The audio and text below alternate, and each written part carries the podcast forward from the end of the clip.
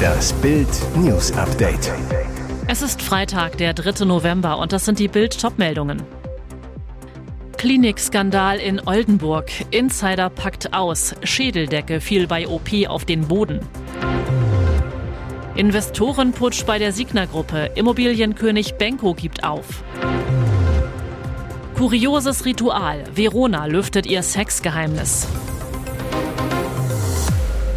Ein Mann kommt mit einer schweren Rückenverletzung ins Krankenhaus. Er braucht dringend eine Operation. Doch die Klinik hat keine Kapazitäten. Der Patient wird kränker. Er liegt nur noch im Bett, bekommt eine Lungenentzündung. Sieben Tage muss der Rentner auf den chirurgischen Eingriff warten. Statt lebensrettend ist die OP am Ende tödlich für den Mann. Passiert ist dieser Fall in der Neurochirurgie des evangelischen Krankenhauses in Oldenburg. Die Familie des Verstorbenen hat Anzeige gegen die verantwortlichen Ärzte erstattet. Die Behörden sind eingeschaltet. Es werde wegen des Verdachts der fahrlässigen Tötung ermittelt, so ein Sprecher der Staatsanwaltschaft Oldenburg gegenüber Bild. Eine zweite anonyme Anzeige gegen das Krankenhaus liegt vor. Bereits im Frühjahr dieses Jahres wurde Bild zum ersten Mal über die angeblich desaströsen Bedingungen in der Neurochirurgie informiert. Ein Insider, der anonym bleiben möchte, berichtete, es kommt vor, dass sich auf der Intensivstation drei Pflegekräfte um 13 Patienten kümmern müssen. Überbelegte Stationen und Personalmangel sollen Ärzte und Pfleger im Krankenhaus dauerhaft unter Druck setzen. Die zwei OP-Säle der Neurochirurgie seien täglich überplant, erzählt der Insider. Das soll bei Chirurgen auch zu Fehlern führen, wie im März dieses Jahres. Während einer Gehirn-OP ist die Schädeldecke des Patienten auf den Boden gefallen, so der Hinweisgeber zu Bild. Und weiter, der Operationssaal ist wie eine Autowerkstatt. Die Oldenburger Klinik dementiert den Vorfall gegenüber Bild nicht und verweist auf die ärztliche Schweigepflicht. Das Chaos bei der Signa-Gruppe ist perfekt. Medienberichten zufolge zieht sich René Benko, 46, aus seinem milliardenschweren Immobilienkonzern zurück und überträgt seine Stimmrechte an den Insolvenzverwalter Arndt Geiwitz. Das meldet die österreichische Zeitung Krone. Wie Bild berichtete, hatte eine Gruppe mächtiger Investoren Druck auf den Karstadt-Eigner ausgeübt, um ihn zu einem Rückzug zu zwingen. Am Freitag beugte er sich dem Druck und überlässt das Feld den Investoren. Die Zukunft des Konzerns ist nun offen. Der Bauunternehmer Hans-Peter Haselsteiner, der Anteile an Signa hält, bestätigte das Benko aus am Freitag im ORF-Radio. Die Gesellschafter haben diesen Schritt zustimmend und auch positiv zur Kenntnis genommen, weil das Vertrauen in Herrn Geiwitz vorhanden ist und zwar lückenlos, sagte Haselsteiner. Arndt Geiwitz fungierte als Schlüsselfigur in dem Putsch. Er hatte Benko zuvor unter anderem bei der Sanierung von Karstadt gedient. Auf Wunsch der Investoren betrat er nun plötzlich auch die Bühne in der Immofirma von Benko. Zu den Investoren zählen unter anderem Roland Berger, der Hamburger Mäzen Klaus Michael Kühne und Fressnapf-Gründer Thorsten Töller. Hauptgrund des Investorenaufstandes, die Geldgeber fühlen sich über die Geschäfte und den wahren Zustand des Signer-Konzerns seit Monaten nicht ausreichend informiert, von Benko gar hinters Licht geführt. Hinter den Kulissen wird längst offen darüber gesprochen, dass Benko zeitweise nicht mehr Herr der Lage sei. Das ging schnell. Rund zwei Wochen nach Ausschreitungen bei einer Judenhassdemo in Neukölln gibt es eine erste Anklage. Die Staatsanwaltschaft Berlin hat einen 25-Jährigen im beschleunigten Verfahren angeklagt, wie ein Behördensprecher am Freitag mitteilte. Dem Italiener werden unter anderem schwerer Landfriedensbruch, versuchte gefährliche Körperverletzung sowie tätlicher Angriff auf Vollstreckungsbeamte vorgeworfen. Er soll am 18. Oktober gegen 19.45 Uhr einer Gruppe von Judenhassern angehört haben, die antisemitische und israelfeindliche Parolen skandierten sowie Steine und Flaschen auf Polizisten warfen. Der Angeschuldigte soll dabei einen Pflasterstein auf einen Polizeibeamten geworfen haben. Mit diesem soll er den Polizisten auch am Rücken getroffen haben, wobei der Beamte aber nicht verletzt wurde. Bei der anschließenden Identitätsfeststellung soll er dann nach anderen Polizeibeamten, die ihn zum Einsatzfahrzeug bringen sollten, getreten haben. Der 25-Jährige war festgenommen und Haftbefehl erlassen worden. Verona Poth ist erneut unter die Autorinnen gegangen. In dieser Woche erschien mit Die Supermilf der lang erwartete gute Laune Ratgeber der Moderatorin. Laut Veronas Interpretation bedeutet der Buchtitel Die Super mitten im Leben Frau. Die ursprüngliche Bedeutung des Begriffes MILF ist jedoch eine andere und bezeichnet sinngemäß eine reifere Frau oder Mutti, mit der man es gerne mal ordentlich krachen lassen würde. Gar nicht so unpassend, denn auch Verona Poth lässt es gerne krachen.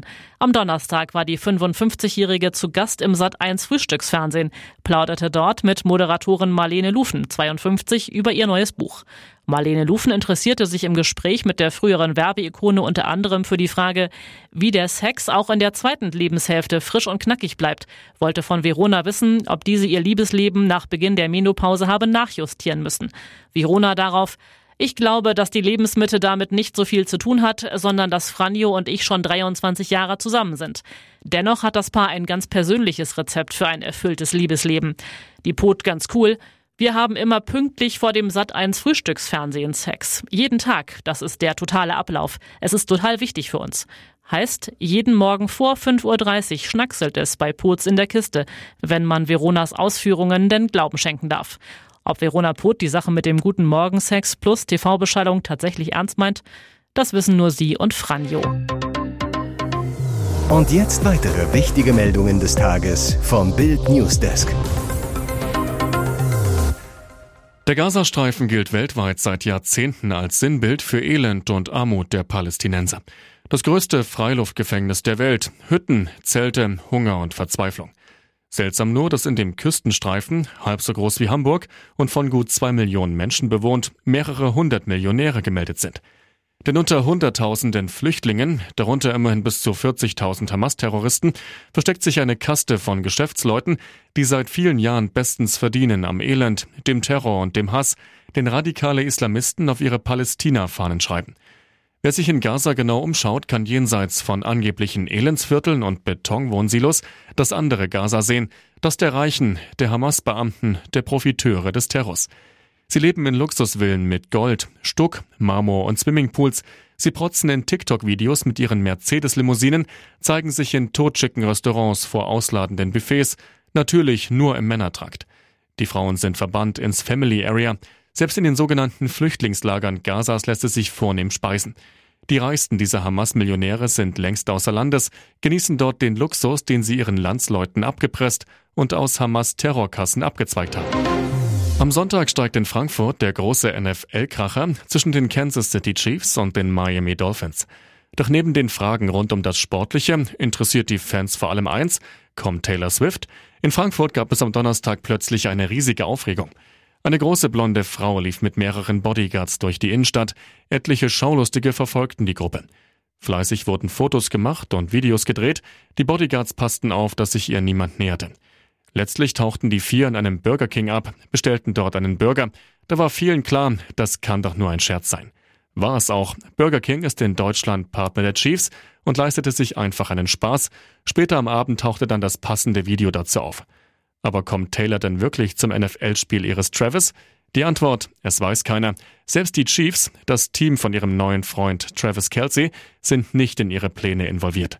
Ich weiß es ehrlich gesagt nicht, sagt Marketingchefin Lara Krug gegenüber Bild. Ihr hört das Bild News Update mit weiteren Meldungen des Tages. Exklusive Zahlen, das bringen unsere Grenzkontrollen wirklich. Monatelang lagen die Innenminister von Sachsen und Brandenburg mit Bundesinnenministerin Faeser über Kreuz. Der Grund? Zoff um die Einführung stationärer Grenzkontrollen zu Polen und Tschechien. Seit 16. Oktober gibt es die Kontrollen. Bild hat aus den Grenzbundesländern Brandenburg und Sachsen Zahlen abgefragt. Und die zeigen, die Kontrollen wirken. Die Behörden registrieren immer weniger illegal eingereiste Migranten. In Brandenburg ist die Zahl laut Innenminister Stübgen von 60 auf 26 am Tag gefallen. In Sachsen stellte die Landespolizei statt 400 Ende September in der letzten Oktoberwoche nur noch 108 illegale Einreisen fest. Der sächsische Innenminister Armin Schuster zu Bild. Wie wirkungsvoll stationäre Grenzkontrollen sind, belegen bereits die ersten Tage des Einsatzes der Bundespolizei. Es geht in der aktuellen Sicherheitslage vor allem darum, wer kommt wann in dieses Land. Auch die Gesamtzahl der Asylbewerber in Sachsen ist gesunken, es werden weniger Flüchtlinge aufgegriffen. Aber die Bundesregierung hat die Kontrollen nur bis Mitte November bei der EU angemeldet, mit der Option auf drei Wochen Verlängerung. Deshalb fordert Brandenburgs Innenminister Stübken, Faeser darf die Grenzkontrollen nicht vorschnell beenden, dann würde alles ungebremst weitergehen wie zuvor. Wir brauchen das deutliche Signal an die Schlepperbanden, dass sich der Weg hierher auch in Zukunft nicht lohnt. Vor Ligagipfel gegen Bayern, BVB sorgen um zwei Nationalspieler.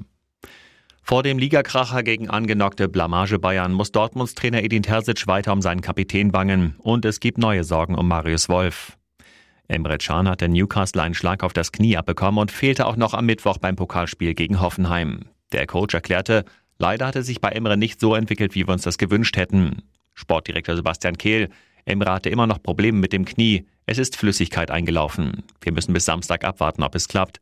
Er hat leider ein paar Tage nicht trainieren können. Chans Einsatz im Bayern-Knaller? Aktuell fraglich. Aber Vertreter Sali Özcan überzeugt im Pokal einmal mehr.